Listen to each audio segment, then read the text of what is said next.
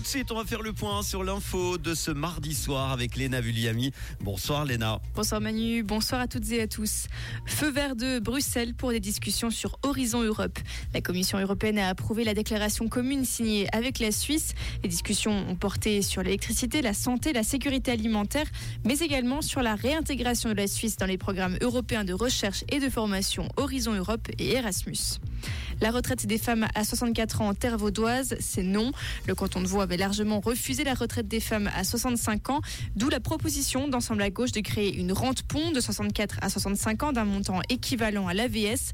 Mais le Grand Conseil vaudois ne veut pas de ce dispositif cantonal. Il a classé la motion aujourd'hui. 148 kilos, c'est le poids en déchets ménagers que jette chaque résident en Suisse chaque année. C'est 58 kilos de moins qu'il y a 10 ans, mais le bilan reste mitigé aux yeux de l'Office fédéral de l'environnement. L'analyse du contenu des, poubelles suisses montre qu'on jette et qu'on incinère ensuite trop de matières recyclables. Crainte de l'ATE sur le tout numérique dans les transports. L'association Transport et Environnement critique le projet de nouveau système tarifaire des transports publics de l'Alliance Suisse Pass. Elle le juge opaque et discriminatoire.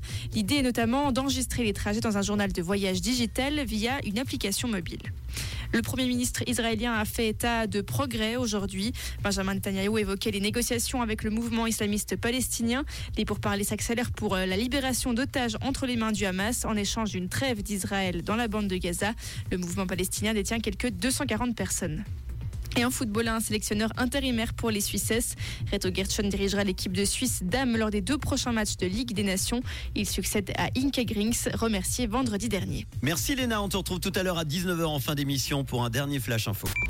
Comprendre ce qui se passe en Suisse romande et dans le monde, c'est aussi sur Rouge. Rouge la météo pour demain, mercredi. Le matin, nous aurons de nombreux nuages résiduels au nord des Alpes avec encore quelques précipitations. Ce sera déjà en partie ensoleillé. En vallée, sur le bassin lémanique, la pluie, euh, la limite plus neige va descendre vers 900 mètres. L'après-midi, nous aurons des éclaircies sur le plateau et le temps sera bien ensoleillé.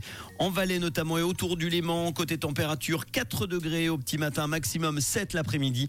Amérin, Prangin, Écublanc, Pommy et puis doux. Il va falloir se couvrir en montagne. La température à 2000 mètres sera en hausse. Moins 4 degrés au petit jusqu'à 0 degré en soirée.